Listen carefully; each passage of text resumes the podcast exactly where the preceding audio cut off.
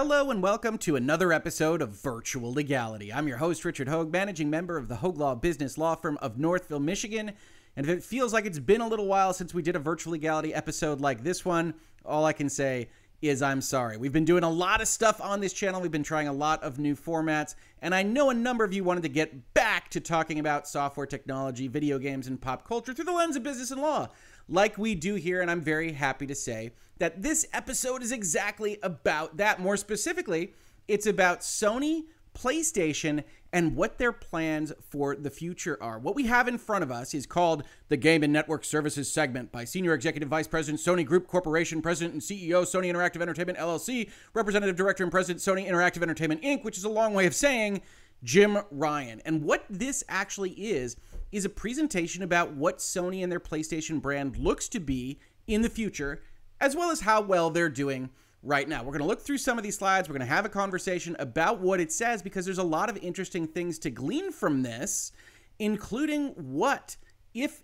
any, changes are going to come to the Sony ecosystem in the pretty near future. With that as background, let's take a look at what this actually does. So we start out with just an overall picture of what PlayStation looks like, right? We've got our PlayStation 5, our biggest ever performing platform, PlayStation 4, maintaining our longest ever tail. PlayStation 4 has been around forever. It's still selling. People are still playing it. PlayStation 5 is very, very popular. There's a lot of demand for it. Of course, we've got supply constraints coming off of the pandemic, coming off of everything we see in terms of manufacturing and shipping in the United States. You also see that they say they have a lot of growth possibilities in commercial with their PlayStation Plus changes, with their hardware, with their VR system that we'll talk about a little bit as well.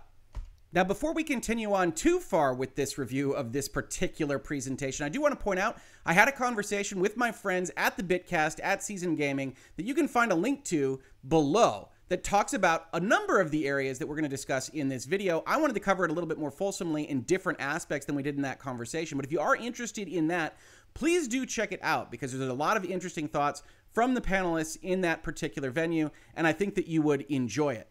After that, we see they've got all these various ways to collaborate. They've got movies, they got television, they got music, and more that they intend to help bring people into the Sony e- ecosystem, right? Hey, this is a business document. This is exactly what we expect from this kind of thing. Look how much our earnings are growing. Look how much operating income we have from the PlayStation brand now in 2022. All the lines are going in the right direction. Everything is grand. And we have unprecedented demand. Now, some of this, as we described above, is because of supply constraints, right? If you want a PlayStation 5 right now, what are the chances that you can get one easily? So, as of this period of time after the release of the PlayStation 5, you still see 55% expressing interest in purchasing a PlayStation 5, which in a vacuum, what we would otherwise call an economics ceteris paribus, is a big time increase from that same period of time for PlayStation 4. The difference, of course, which is unsaid on this slide, is that it's not necessarily the case that if you want to buy a PlayStation 5, you actually can. Which is why this stat over here that says we can sell 80,000 units in 82 minutes when it would take us nine days to do the same thing for the PlayStation 4 in its life cycle probably tells you a little something about how popular the PlayStation 5 is, but not entirely. If we look at this asterisk right here, we see that actually leads them to describing something called US retailer events, which means these sales are done right now through those announcements you might see on Twitter or in your timelines that otherwise say, hey, Walmart is going to sell PlayStation 5s in an hour, get ready, get excited. And then they sell through very, very quickly because you can't find them through ordinary retail channels. So this is nice. This is good. The PlayStation 5 brand is strong. It also isn't telling the whole story about that supply constraint.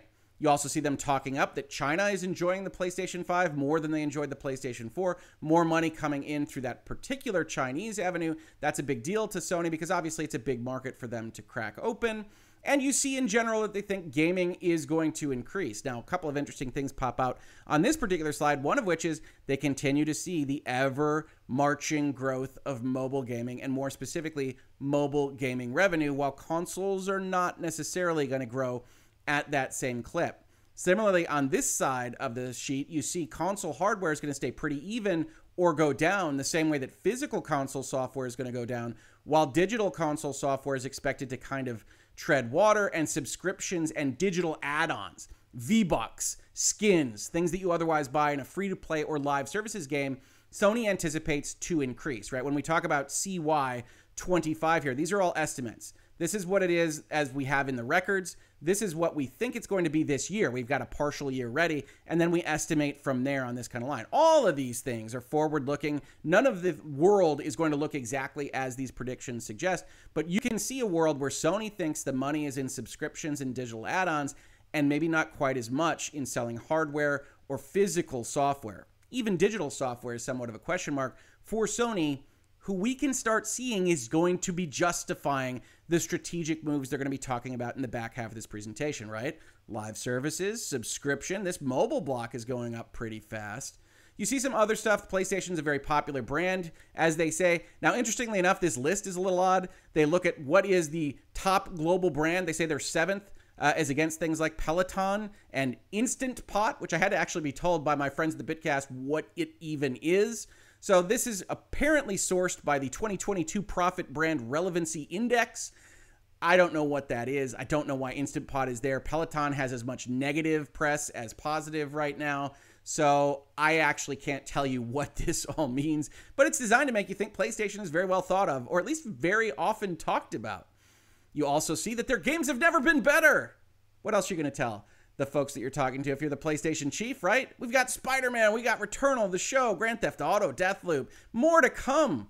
God of War 2, Spider Man 2, a Wolverine property, and some third party support from things like Final Fantasy 16. Yes, looking forward to that trailer someday. Forspoken, those are both Square Enix, which, if you're in the consolidation game, is worth noting. Hogwarts Legacy from Warner Brothers and Avatar from Ubisoft. You then get some stats we're not going to go through entirely, but the one that jumps off the page for me here is that from the PlayStation 4 era in 2015 until now, this paid plus subscription attach rate has gone from 33% of players paying for PlayStation Plus to 82% of those players. If you're ever wondering why we're seeing the changes in the PlayStation Plus approach that we're seeing right now, it's because this kind of attachment rate has become such an important part of the PlayStation ecosystem itself. So why not try to get that price up? Why not try to make it premium so that they can make even more revenues from what is proving to be a substantial amount of their business? Then you can see that monetization, as they describe it, is getting stronger. This middle blue area here is add ons. Again, that's V Bucks and skins and other things that can go into fully priced games, but that is trying to swamp some of the income that you get from selling a full price game. And this is how Sony is going to be making its decisions. When you see a report like this, this is designed to get you to the place where you understand what you're going to see later on in the report, which is going to be a push towards subscription and add ons and things like that. So get ready for that. That's why I called it Sony Changes Course, because Sony, up until really this presentation, although we've seen rumblings, we've heard whispers of it before this, has been the walled garden single player narrative boutique prestige gaming company. And now they're looking at EA, they're looking at Xbox with their Game Pass product, they're looking at other companies and saying, there's money to be made with live services. We're going to invest heavily in that. And you can hear us talk about that decision back when they announced they were purchasing Bungie for their live services expertise. And you better believe that pending acquisition gets its own slide here. We've got supply issues, as we already discussed. There is a supply constraint on what they can sell in terms of hardware. They know that. They anticipate solving that in the years to come. We will see if they do that. And then they talk about the PlayStation 4 a little bit. You see a digital shift during the pandemic era to digital purchasing even faster than it was already happening, and that free to play spending has gone way, way, way up. All of this is designed rhetorically, message wise, to get you to the place where they're talking about their future strategy. And you say, well, if that's what we're working off of, the first half of this report, that makes a ton of sense. You see that most people are satisfied with PlayStation Plus. I don't know who these people are that are giving it a 10, but that's up to them. That's between them and their surveyor. And that the percentage of total subs base has been, it looks like, steadily increasing uh, towards PlayStation 5, but we'll see exactly when they can get PlayStation 5s into people's hands. Uh, the PlayStation 4 has had a much stronger cycle than the PlayStation 3 because the PlayStation 3 was not their strongest generation. And now, halfway through this report, we get to some of the stuff that I really want to talk about with you. You see, they've divided what their new growth vectors for you business students with some nice business corporate language here are intended to be. And they divide it into commercial expansion, which is their PlayStation Plus project, their PlayStation Direct project, which effectively is their store, selling you things directly, and their PlayStation Virtual Reality 2, their VR2 launch, which is pending. We'll see if they make that out this year. Portfolio expansion, the ability for them to make more games. Ongoing M&A, expanding our IP, and then a lot of what we're going to talk about is right here in this sixth box, and that is live services. Games as a service. Games that have a component that requires constant upkeep and constant infusions of content. Think Fortnite, think Destiny. Those are live services games, and Sony is going to be making a huge investment in becoming a live services game company. And then audience expansion. We know they're moving into PC, they're going to be moving into mobile, and something that they describe here in this box as beyond console. They then break this down into commercial expansion first. We know PlayStation Plus already. We've talked about the PlayStation Extra, PlayStation Premium, other things that are happening with that, problems that I have in general with the way they've named these things and divided them. I might do another video this week or next talking about some of the issues we've seen already with the early rollout of PlayStation Plus Premium, but suffice to say, they're putting PlayStation Plus and PlayStation Now together to compete with Game Pass and to allow players to pay some kind of monthly fee or annual fee to get access to a big library of games. Then you see they're intending to expand their ability to provide PlayStations and PlayStation software directly to customers, not going through a retail outlet. In Europe, make more money off of that. They think they can grow that from 458 million to 1.5 billion.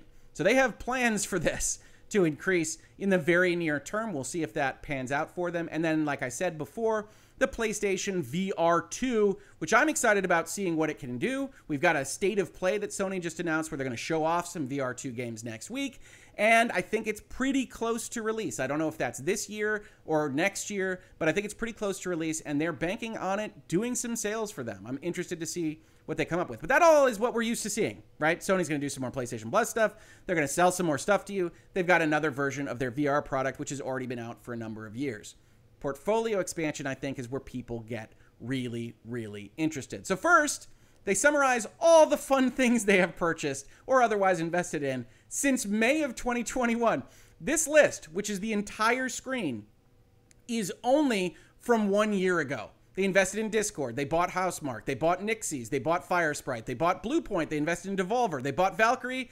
They're pending a purchase of Bungie. They bought Haven. And they've invested in Exabyte. And that's a lot of stuff. Over here, where you see the full time employee equivalents, you see that Bungie alone is 800 people. Firesprite is actually more than 200. They've added a thousand people once the Bungie deal is approved to their portfolio of folks working on things.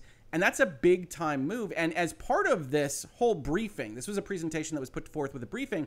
Sony has gone out there and said, We're not done. We're going to be doing more mergers and acquisitions. We're going to be expanding our ability to make games including live services games, which is exactly what they intend for Bungie to do. So this says ongoing mergers and acquisition activities, colon, Bungie synergies. Why does Bungie work for us? Why do we work for them? Because if you remember, if you go back in the video on this channel, the Bungie deal is unusual. Sony doesn't get to control their publishing, doesn't otherwise get to manage them like we see other subsidiaries that are purchased in these merger acquisitions. So why did Bungie agree? Well, Bungie agreed because they want to leverage scale of SIE publishing and platform marketing, global and business operations. So they want to be able to use Sony to market their stuff. They want to have PlayStation Studios central services. They want to make movies and television out of Destiny and whatever other intellectual property they create. We saw that in the press release as well. And then they want some back office support right? It's hard to run a company. And so they'd really like to be able to lean on Sony's legal, finance, accounting, HR, and other back office needs. That makes total sense from Bungie's standpoint. What is Sony getting? It ain't Destiny that pops up here. It's not a game at all. Live services expertise to PlayStation Studios. Right? The first half of this report was about how the growth in gaming is going to be mobile, it's going to be subscriptions, it's going to be live service add ons, and that kind of thing. So, why do they buy Bungie? Why do they quote unquote overpay, you might have seen reported in a number of areas. They do it because they want to take the brains at Bungie that have figured at least some of this stuff out by making Destiny and making it work and sprinkle them over the entirety of what PlayStation Studios is going to be making so that they can use that expertise, that institutional knowledge to jump in ahead of the game for whatever live services they intend to create going forward. And in that vein, the next box here says they want to help build SIE's live services center of excellence, which is a very corporate kind of way of framing these things out. But again, it's Bungie helping make Sony leap a few spaces in line for figuring out how live services games are actually made and live service business operations to the platform business. They want help on actually working through the economics and how all these things function at once. They're buying Bungie to help make this happen. And you can see even here in the small version of how they're getting ready to onboard Bungie once the deal is finalized. Month one is Bungie PlayStation Studios Process Immersion. We're going to talk to you in month one about how we make movies and how we make TVs shows and how they're greenlit and how you can get things through the process and get the money from those studios to make what you want to make. What are Bungie's principles and philosophy? We're going to talk to Sony about that in month three. It is being treated as what we might otherwise describe as a merger of equals, even though it's not from a monetary perspective. Like that was what was necessary to get Bungie in the door, and Sony was willing to do it because they see all the money up here in live services. Now, as a Sony fan or player, you don't have to love that. I'm just trying to describe what I'm seeing in these boxes. And the next one makes that even more clear. Right here we have fiscal year 19. We spent 77% of our money on existing IPs and we spending we're going to spend 50% of our money on existing IPs in the future and share that with new IPs going forward. Now that might sound pretty cool. Hey, who doesn't love new IPs? Who doesn't love new games? And we can see these boxes are a lot bigger, which suggests that hey, we're still going to be spending money on existing IPs, whatever you like, whether it's God of War Ragnarok or Ratchet and Clank or things that already exist, but we're going to be spending a lot more overall. And if you're just an investor in Sony, if you're just looking at this, you say, why in the world does our costs get so high in a six year period from where they were in fiscal year 2019? And honestly, that's going to be the live services question answered. Then you get a thing here that talks about, hey, we're making movies. We're making the movies, sell the video games. We're making the video games, sell the Legos. The Legos sell the video games. We're going to use an HBO show to sell the video games. More ways for existing fans to engage with the products that they love. But here is where the rubber hits the road right? Projected game category growth shows all of that growth in digital add ons and not in console hardware or software, or I'm sorry, software, digital, or physical. And so, what are we going to invest in? Sony has said this is how the world is going to look in six years or, or three years actually from now. How this is how the world's going to look. So how do we get there? Well, in 2019, we spent 88% of our money on what they call traditional which we have to assume is effectively normal ish software that is outside of what they otherwise categorize as live service. They only spend 12% of their money on live services. Why? Because according to Sony, they only have one live services game, and that's the show. By 2022, here estimated, because we're only in a partial year, it's going to be about 50 50, pretty much even, but a lot more money overall, right? We talked about earlier in the slide that they were going to spend a ton more money making games. Why does that exist? Well, it's because even though they're going to keep roughly the same amount of money spent in 25 as 19 for traditional game services, they're dumping this whole box on top of that because if there's one thing that Sony appears to recognize in this presentation, it's that in order to make live services games work, you have to spend the money to actually service them. That it's not a live service if you send it out there and promise content sometime in the future, in three months, nine months, 12 months. You actually have to spend the money to have the people in place. And Sony appears to acknowledge that here, which I think is an overall good thing, but it does mean that their attention is going to be divided between what Sony players are probably already interested in, right? Because investment was in those things in fiscal year 2019 into more and more different types of products, a lot of which are going to be live services. Now, as I said, the only thing they currently think of as a live service game is the show, their baseball game, with everything else being their quote unquote single player game catalog as we look at this graph or chart over here, we see that the show in fiscal year 21 is actually going to become 12 live services games by Sony's plans by fiscal year 25. We also got a report from Jim Ryan that he's planning to launch two more live services games, and you see here VGC using a giant twisted metal picture. Does that mean anything?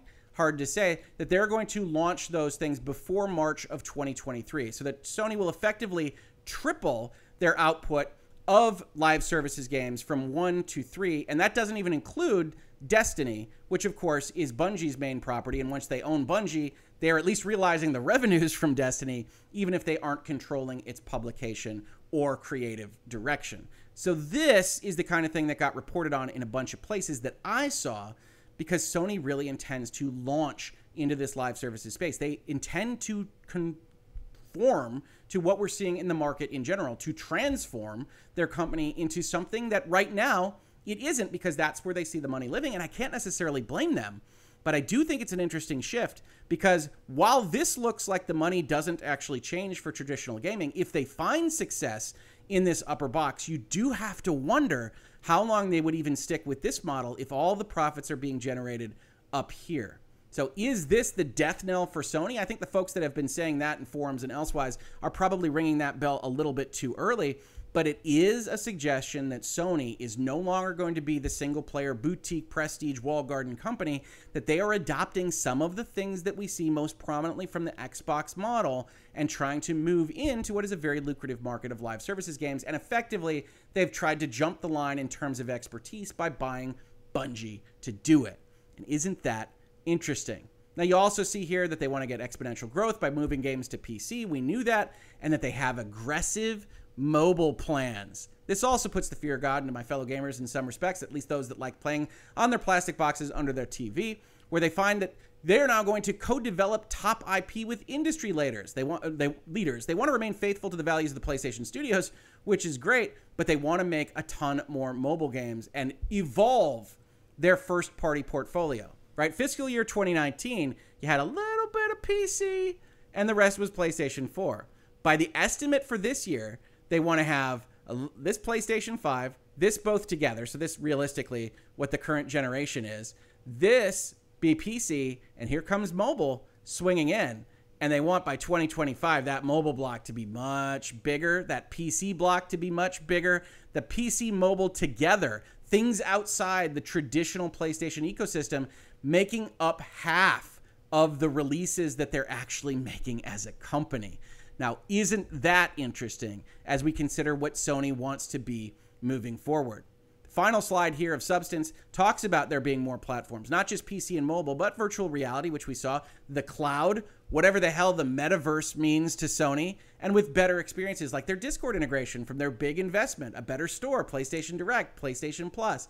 They want to start moving away from what Sony has been for a long time, be more collaborative across their group, affect society, all sorts of stuff you generally see from these kinds of presentations at a corporate level. But the reason I wanted to make this video for you all was to talk about the notion here, right? To talk about Sony going out there in public and saying, we are going to be investing heavily in live services games, games as a service, and we promise in those grids, in those charts, in those tables, that that's not going to take away from our single player narratives. But my question to you, and you could leave your answer in the comments below, is do you believe them?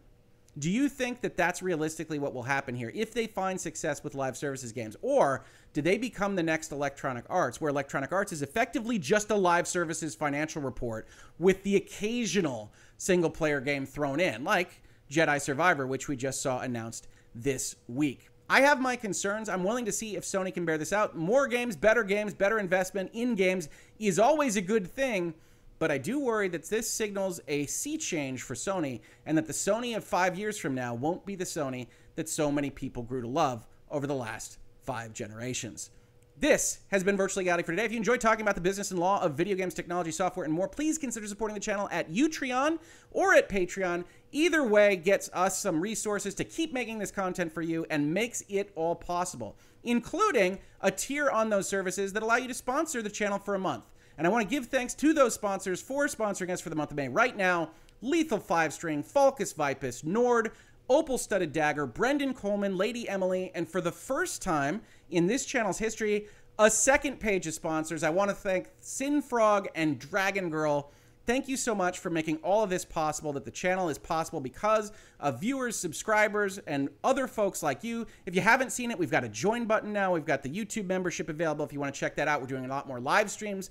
The primary benefit right now is some live stream acknowledgement. I'm going to work on getting some emojis made for that. Either way, if you don't like any of those ways to support the channel, just subscribing, telling your friends, leaving comments, upvotes, that kind of thing. Every little bit helps the channel be seen by YouTube and otherwise get out to more and more people. And if you haven't seen, we are celebrating passing 100,000 subscribers this week. I can scarcely believe it. And it's because of viewers and listeners like you that made it possible. So thank you from the bottom of my heart to everybody that's checked in on Virtual Legality, that's hung with me for a couple of weeks now without a specific Virtual Legality Prime episode. I really appreciate the support. And I will catch you on the very next episode of Virtual Legality. Virtual Legality is a YouTube video series with audio podcast versions presented as commentary and for education and entertainment purposes only. It does not constitute legal advice and does not create an attorney client relationship. If you have legal questions about the topics discussed, please consult your own legal counsel.